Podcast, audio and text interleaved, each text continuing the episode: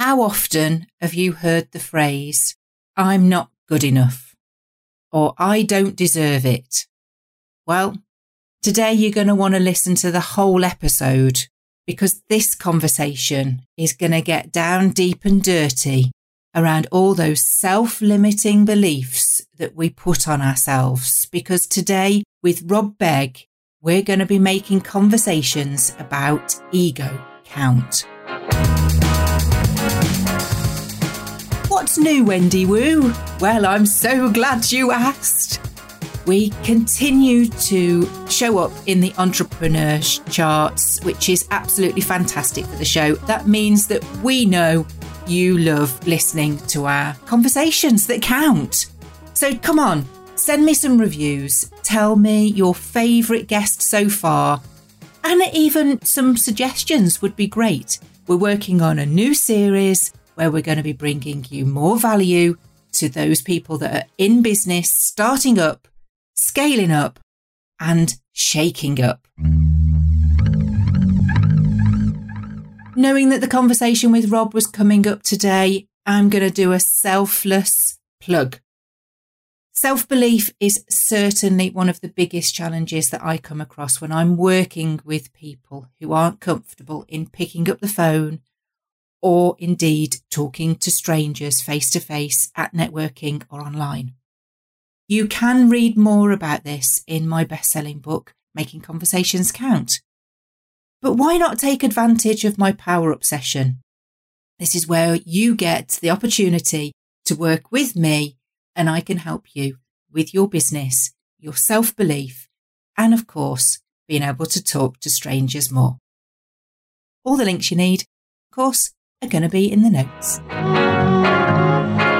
So, Rob, you are a fast growth sales and mindset coach. Mm. We've spoken before. And I think it's fair to say that you have quite a unique approach to that form of growth. Do you have a name for it, Rob? Well, some people would put it in the bucket of mindset, and I, am not a big fan of the mindset as a word, even though I use it. What I really teach is something called non duality, which is very esoteric. It's not commonly widely known, but that would be the label, but it's not a label that people recognize or understand. So I tend not to lead with it. I have to say that non duality, you mentioned that to me in our first conversation. Now, I've been knocking around the sales world for a very long time, and I'd never heard the term before. So, where does it come from? What are its roots? Yeah, well, it's got nothing to do with sales, which would be why you've not heard of it in that context. It's all to do with understanding the truth about who we really are and about how we can have whatever it is we want in our lives. So, in the context of selling, you know, our results are a function of what's going on in our minds, consciously or unconsciously. People are not earning what they're earning or selling what they're selling because that's what they want to earn or how much they want to sell. They're earning that because that's fundamentally what they're programmed or believe they're capable of selling, or fundamentally what they believe about the marketplace and about how much they can sell relative to the people they sell to and all the rest of it. And that's all founded on a flawed premise. So when you take people back to the truth about who they really are and how their minds work, start to open them up to possibilities about what they really can be, do, or have because we're, we're only limited by our imagination. So, in the context of your world and how you help people, are the common denominators of people with set challenges that they face? Or I only ask this because people come to me saying that they need something, but what they want and need is usually something completely different. Do you find that yourself? That's definitely the feature in my world too. Yeah. So uh, a lot of the time I'm approached by or meet with business owners who express that they want to get a better outcome in their life in some way, shape or form. Either, you know, earn a lot more money, grow their business a lot faster, have more time for themselves, have a more joyful experience, all of that stuff. And they're typically looking at what are the strategies and systems and things that they can put in place to to achieve all of that, clarifying their vision, working out their positioning, their products, their the functionality of the business, all that stuff. And, and I used to help business owners with that. I spent eight years as a business coach. But fundamentally, the only thing, and I, and I really mean this, the one and only thing they need to address is what's going on in their own minds. We're ignorant as to who we are and how it works and how the mind works. I don't say that to be in an egotistical sense. You know, I was very ignorant for a long time, despite having read a thousand books on how to improve my life. And when I say a thousand books, I literally mean a thousand books. Call me a slow learner. but the books didn't help. And there are thousands of books out there, aren't there? Thousands upon thousands. And some great books. But the books, and whilst they feel like they give us some relief in the moment, we read the book and we think, oh, yes, I'm onto something here. I'm onto something. This is really helping. What we invariably find is it doesn't actually help that much or what we find is the, the mind, the part of our mind that doesn't want us to change says, oh, you need another book. It'll talk you out of it. Yes. Is there an example of an exercise that we can do to be quiet that mind or answer it back, override it? Um, we need to bypass the well we need to understand the mind we need to understand the ego the ego has us identifying with our physical self and of course, most of us are brought up to believe that that's who we are, our physical bodies. But we're so much more than that. You know, where do, one of the questions I ask is, where do your thoughts come from? If we do a post-mortem on somebody and we open the head up, that we don't find a whole lot of thoughts that they just didn't manage to use in their lifetime. Thoughts come in from what we call nowhere. But we're so much greater than our physical bodies. But the ego is the part of our mind that has us identifying as our physical entity. And the ego's primary objective is to keep us safe. But the problem is that the best way it knows how to do that is to preserve the status quo.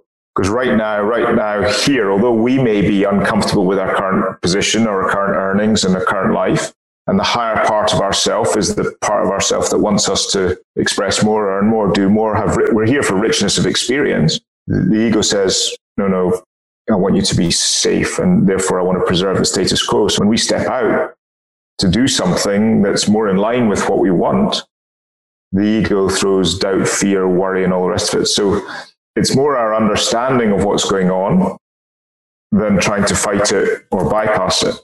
Because that's what leads to problems. We fight it, and of course, we all know it fights back. it almost gives it power, doesn't it? That yes. fighting it back yes. is kind of coming back to you saying, Well, see, I told you so. I told you this is a exactly. wrong idea. Yeah. Exactly. And of course, it knows all the tricks. It's read all the books too.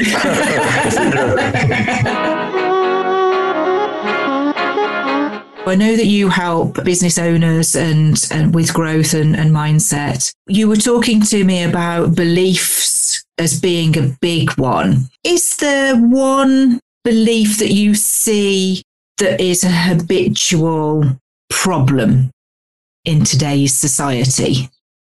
I'm very wary of going off down a what could be a long, dark, deep rabbit hole on this one. But and I appreciate I don't know much about your your audience, Wendy, and who listens to this and so on. And this this may bump into quite a number of your listeners' beliefs, which is okay. Our beliefs create our reality. Our phys- what we call our physical world, our our world, however much money we're in the bank, our life as a whole is an expression of our beliefs.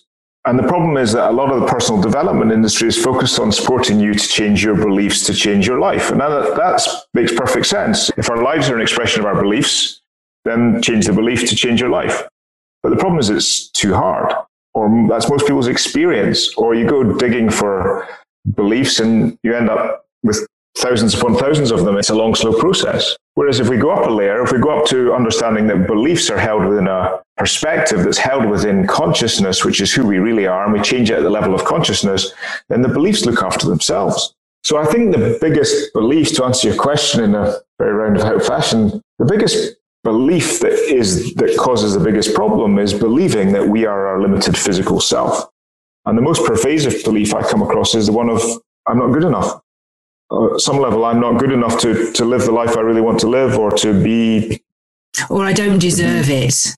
Yeah. Is, is, or I'm not worthy. Yeah, yeah exactly. Yeah. Uh, Rob, another reason that I was thrilled to have you on the show is that the listeners, I think, after so many, listening to so many episodes of me with guests anyway, they like to be challenged and they're thinking to be challenged. Okay. And I believe that in a lot of instances where there is a block or an obstacle or a challenge, it is to do with our attitude and approach to things. And that is exactly what you are talking about fundamentally in helping people to see that and to kind of step over that obstacle that is our physical yes. realm. Yes. Into some... we, don't really, we don't really have any blocks. No. And uh, I think it, it, was when you said, What can you see in the past and what can you see in the future? And I was hemmed in, I was stuck. I, I, there was nowhere to go.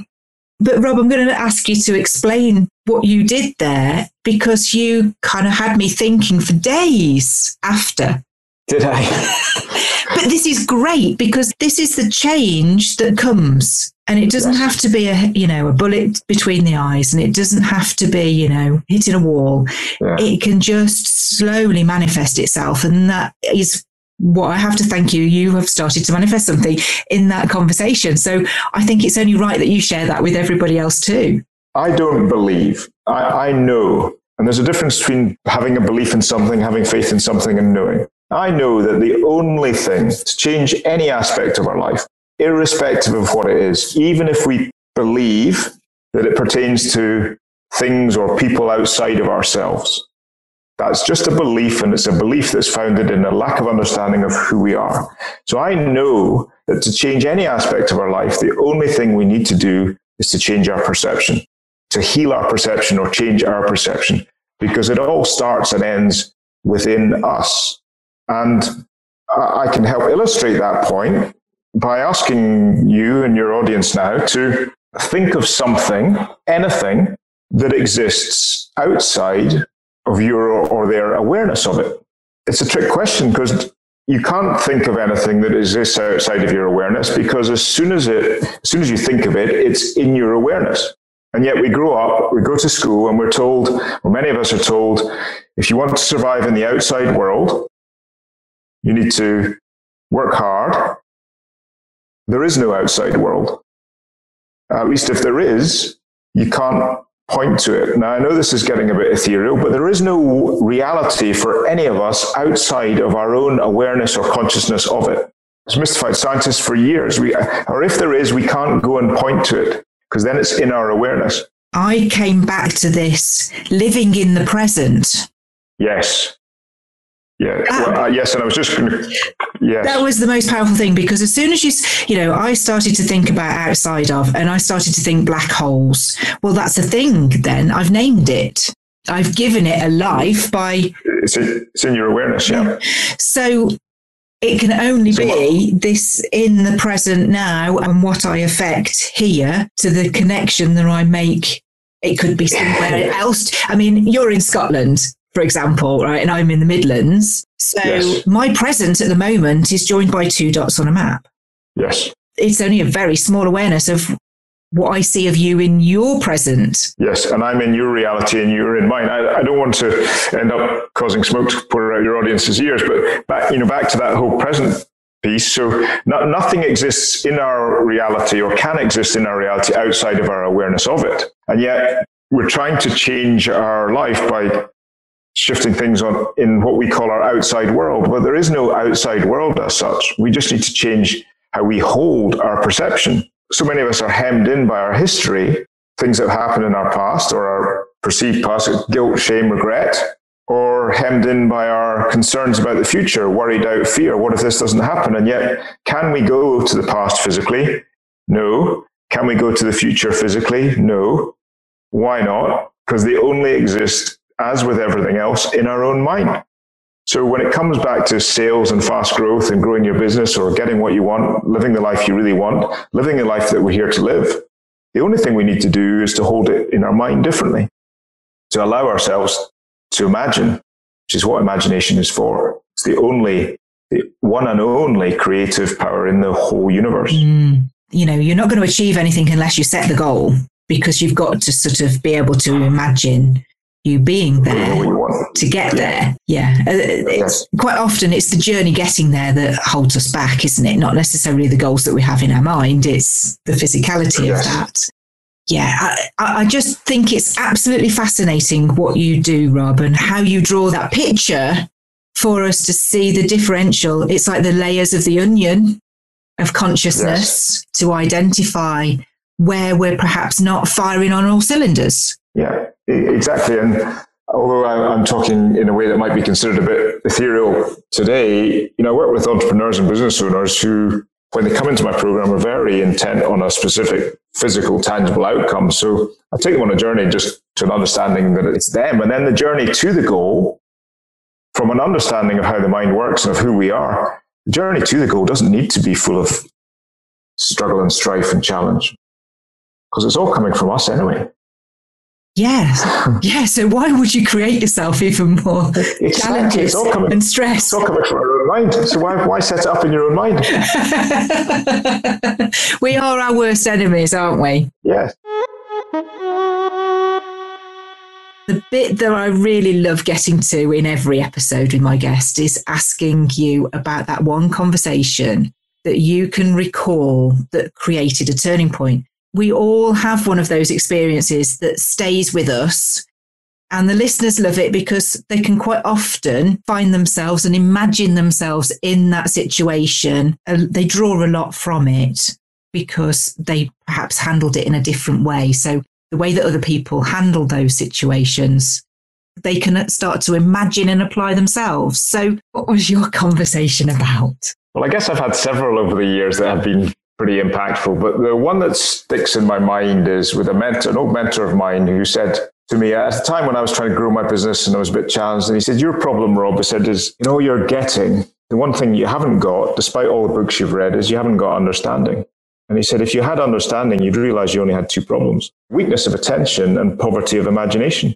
And he kind of floored me. I kind of sat there and said, Well, what, what do you mean by that? And he said, Well, you don't allow yourself to imagine the future that you want. You're only allowing yourself to imagine like the next step or getting to the next. You're not allowing yourself to go to what you really, really want. And because you're not connected to what you really, really want, you're lacking any real attention on what you want because you don't want what you want badly enough to focus enough on it. And to be honest, it was only two or three years later that I really kind of got the magnitude of that and where I allowed myself to imagine a future that I absolutely did not believe was possible. And I guess that's the one thing that really helps people shift is if they'll just allow themselves to imagine possibility. It can be a fun journey getting there, can't it? It can be so much. we're here for fun. It's called the game of life, isn't it? Not the struggle or the war of life. And yet most of us are at war with ourselves as, we as you said. There's one word that has really sort of struck me as you were telling me, and that is that potential. Yes. We all have such potential. How many of us ever really reach our full potential? Well, I would say nobody, because we're infinite. We're only hemmed in by our beliefs. And yet, some of those beliefs, depending on who you pay attention to and who's doing what, you know, some of them are pretty staggering. Like Elon Musk is, he wants to die on Mars. Now, that's pretty, that's pretty ambitious. And based on his track record, I'd say he's got a good chance of it. But why not choose to die on a planet in a galaxy that we've not yet discovered yet? Now, he maybe wants to die on Mars, but maybe it's just his belief system won't take him there. Maybe. We're always pushing the boundaries of what's yeah, possible. Maybe his boundaries haven't haven't shifted enough yet. Elon, I'm going to message you. Yeah. And I'm going to say what Meg says. Yeah. yeah, please do. It's that consciousness that you talk about that we can't imagine. So that is really where Elon Musk is going to be taking himself, isn't it? Is that that statement was probably in the face of all of the media that said that we'd never get to Mars. Now that step has happened, that it's realistic that you could go to Mars. But it's only happened because somebody allowed yes. themselves to imagine it. And what's, and of course, realistic is brilliant, isn't it? How many of us are brought up with be realistic? But what is realistic, Wendy? Yeah. I'll tell you what realistic is. It's a belief system. Yeah. It's a personal belief system. And it keeps people hemmed in. Oh, be realistic. Ridiculous. On one level, when if we understand how our imagination works, the thing we must be to be happy is unrealistic. It's realistic that's the problem. It's that stretch and strive for reaching unknown, isn't it? Yeah, and that's of course that's where the that's where the ego doesn't want to go, which is why it's the game. It's the game. If we understand the rules of the game, we can have anything we want. Yeah, I mean, I'm just thinking now of inventors, musicians, artists, yeah. all of those people that push the boundaries that don't comply with free themselves up. Yeah. Yeah. Wow. Free themselves up. And then where does it come from? Where do your thoughts come from? Where do they go to? Where does that music, piece of music come from? Everything that we look at in our physical world started in someone's mind. Yeah. I mean, I'm taken back now to a, a previous conversation that, that I've had with a guest, Nick Venios, and he was telling me about Elizabeth Gilbert's Big Magic book.